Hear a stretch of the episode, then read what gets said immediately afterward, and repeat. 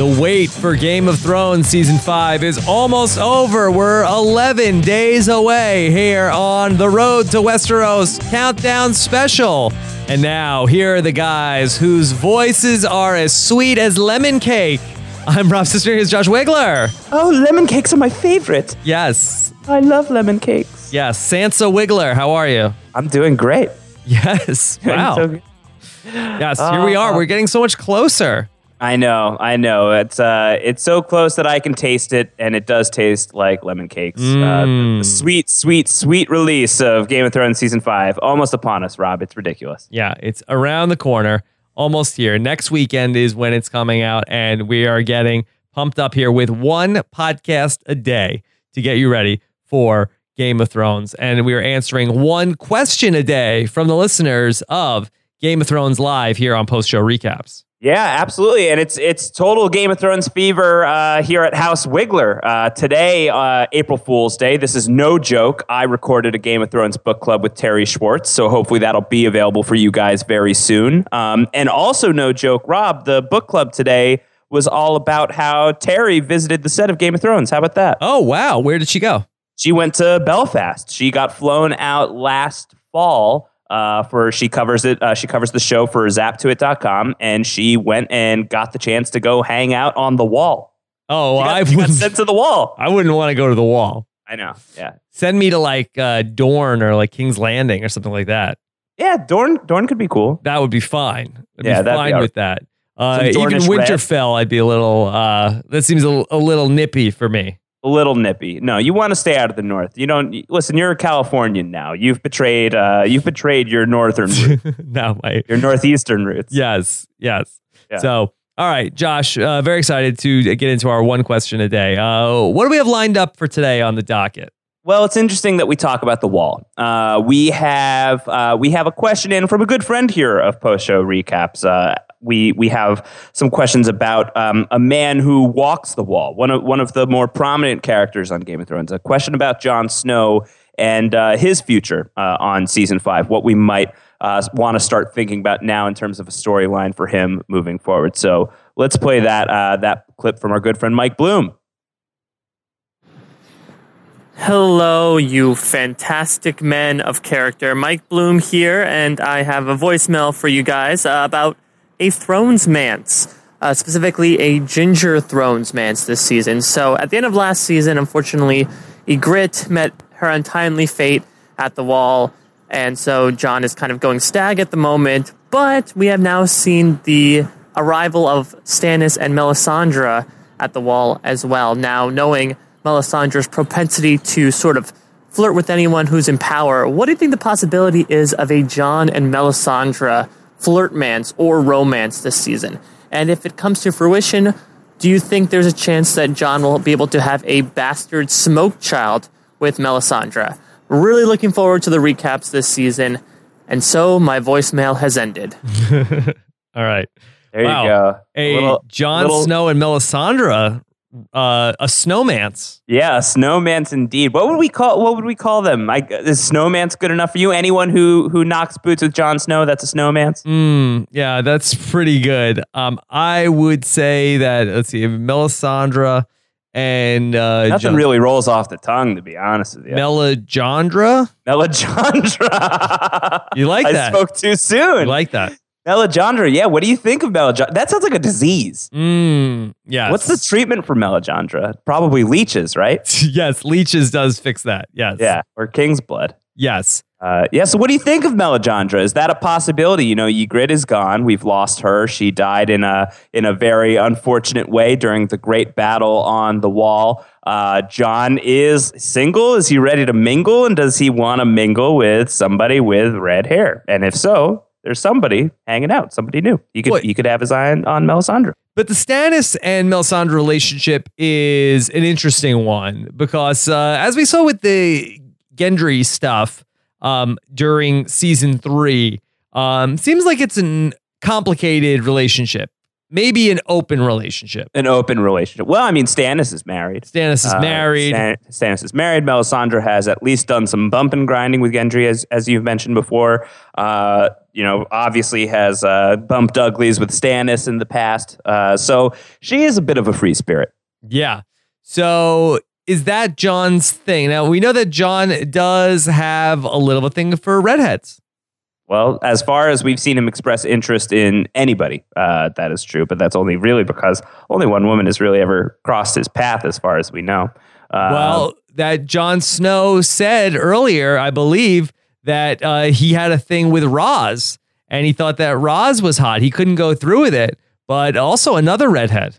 interesting. Hey, that's a good point. Yes. So Jon Snow uh, likes the redheads. I think at the very least he'd be popping a snoner uh, Snowner. or a throner even uh, when when he finds out that Melisandre is here on the wall.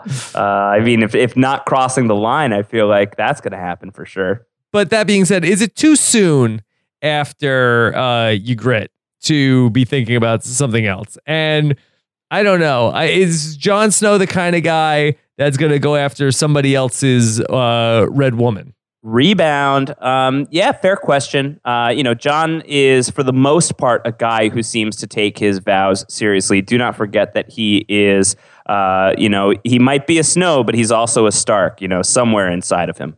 Um, and I and I think that Jon, you know, he's he's loyal, he's honorable, he's noble. Granted, he did do all of that stuff with Ygritte, and his feelings got carried away, but it came from a place of a, of a sense of duty. You know, he had to infiltrate the wildlings. He did that in order to come back to the watch with intelligence on on what the wildlings were planning against the wall. So that was all out of duty with feelings getting carried away. What would be the gain in sleeping with Melisandre? What would it do for him in terms of his position on the Night's Watch? I guess that would be my question uh, for you in terms of would a would a Mela John Mance, uh, Mel, what are we calling Melisandre? Melisandre. Would Melisandre happen? I mean, I think I think that you have to think about it from his obligations. Yeah. um, you, I mean- you got to really look at that. I don't see it from Jon's side of it. I mean, I could see it from the Melisandre side of it of, you know, d- like she did with Gendry of like, oh, I need something from him for some spell that I'm doing or some magic. And I could see something like that, maybe like some sort of seduction happening. But I mean, I think that's the only circumstances why I think we would see that. Yeah. Uh, yeah, I think that that's an, a fair point. I I think um, you know from the from Jon's perspective, it might be a tough sell. Uh, from the Red Priestess's perspective, it's probably not that hard to picture. She's probably like, "Oh yeah, Jon Snow, into that, feeling that, Yeah. pretty hot."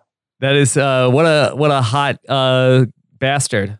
Yeah. Well, look, that would be a song of ice and fire, wouldn't it? You get the ice in Jon Snow and the the fire from the Red Priestess. Mm-hmm. Yeah. Uh, quite a song indeed. Yeah. And I'm very interested to see where the Stannis stuff is going. Now that Stannis is at the wall, like uh what's the next move here? Yeah.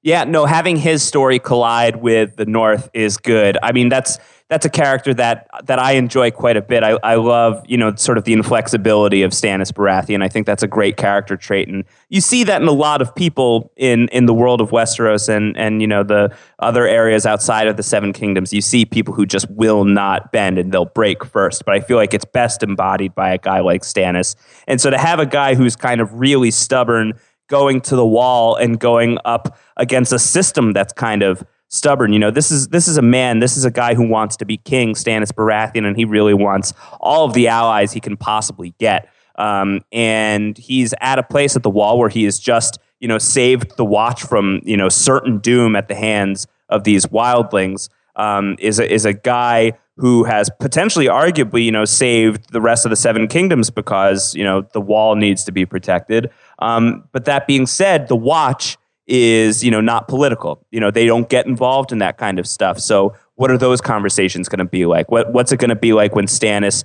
is trying to interact with some of these people on the Watch? Is he trying to pull them onto his side? And if so, how successful is he going to be? Because these are people who aren't supposed to get involved in the matters of the realm. Uh, so it's a very interesting dynamic up on the wall with Stannis there, and I think you know, after maybe at least a season of his story being kind of boring, I think is not totally unfair to say. Um, I think it's pretty safe to say that we will see the most interesting ver- version of Stannis that we've seen in a long time. Yeah. And I'm very curious also to see uh, which way is Stannis going now that he's at the wall. Is he going north or is he going south? Is he going to keep going north? Yeah. Well, that would be badass. Yes. I mean, because that it was sort of like the end of season three, where, you know, Stannis and, you know, Davos and Melisandre are sort of like, uh, oh, by the way, there's White Walkers that are on the move, and there's going to be no kingdom if those guys, if somebody doesn't stop those guys. So, um, what is, which way is he going at the wall? Yeah.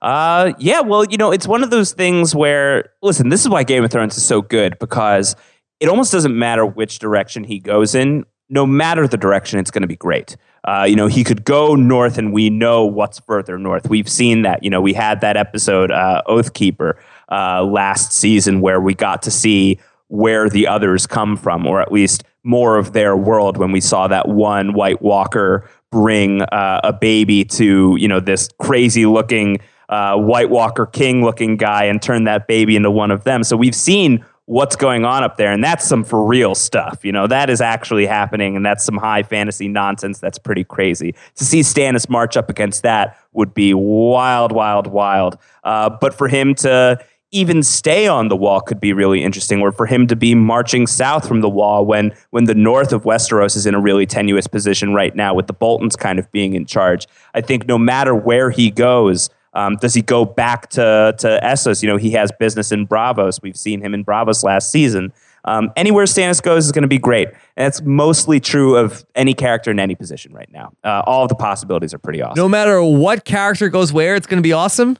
I think pretty much. Give me, What- give me some. gi- yeah, give me, give me some that's going to disprove that. Okay. What if uh let's see. Can't even think of any. Can't even think of anything because the show is so good, Rob. That's the thing. okay. Uh, what what if have- I have Bran un- goes to Casterly enthusiasm. Rock? What if Bran goes to Casterly Rock? Yes. That would be awesome because we'd get to go to Casterly Rock. Okay. How could that be bad? He would go to Casterly Rock, and you would imagine that he would just be going up to all of the Lannister relatives and pushing them out of windows. Hmm. Okay. Payback. All right. Well, Payback's a real bastard in Westeros. I guess so. Yeah. what if uh Dany goes back to Qarth? Uh, that might suck. that would suck. That would suck. yeah. All right. So maybe not everywhere. No, let's not go there. Okay. Yeah. All right. So, uh, Josh Wigler, how do people get their questions into the show? All right, there's a few ways. Uh, you can leave us voicemails. We would really love to get more voicemails from you guys, so do that. Go to postshowrecaps.com slash voicemail. You can also email us, got at postshowrecaps.com. You can use our feedback form as well. Uh, that's postshowrecaps.com slash feedback. Or you can tweet your questions to Rob at Rob Cesternino or myself at Round Howard, like Ron Howard but rounder, and we will we will get them here on the air as we are marching toward Westeros. Uh, very exciting stuff here on these daily Game of Thrones podcasts. Good right. stuff happening. Great stuff, Josh Wigler. We will be back to talk again tomorrow on our march towards Westeros and the Game of Thrones season five. Looking forward to hearing what you guys have to say in the comments and uh, talk to you guys again soon. Take care. Bye.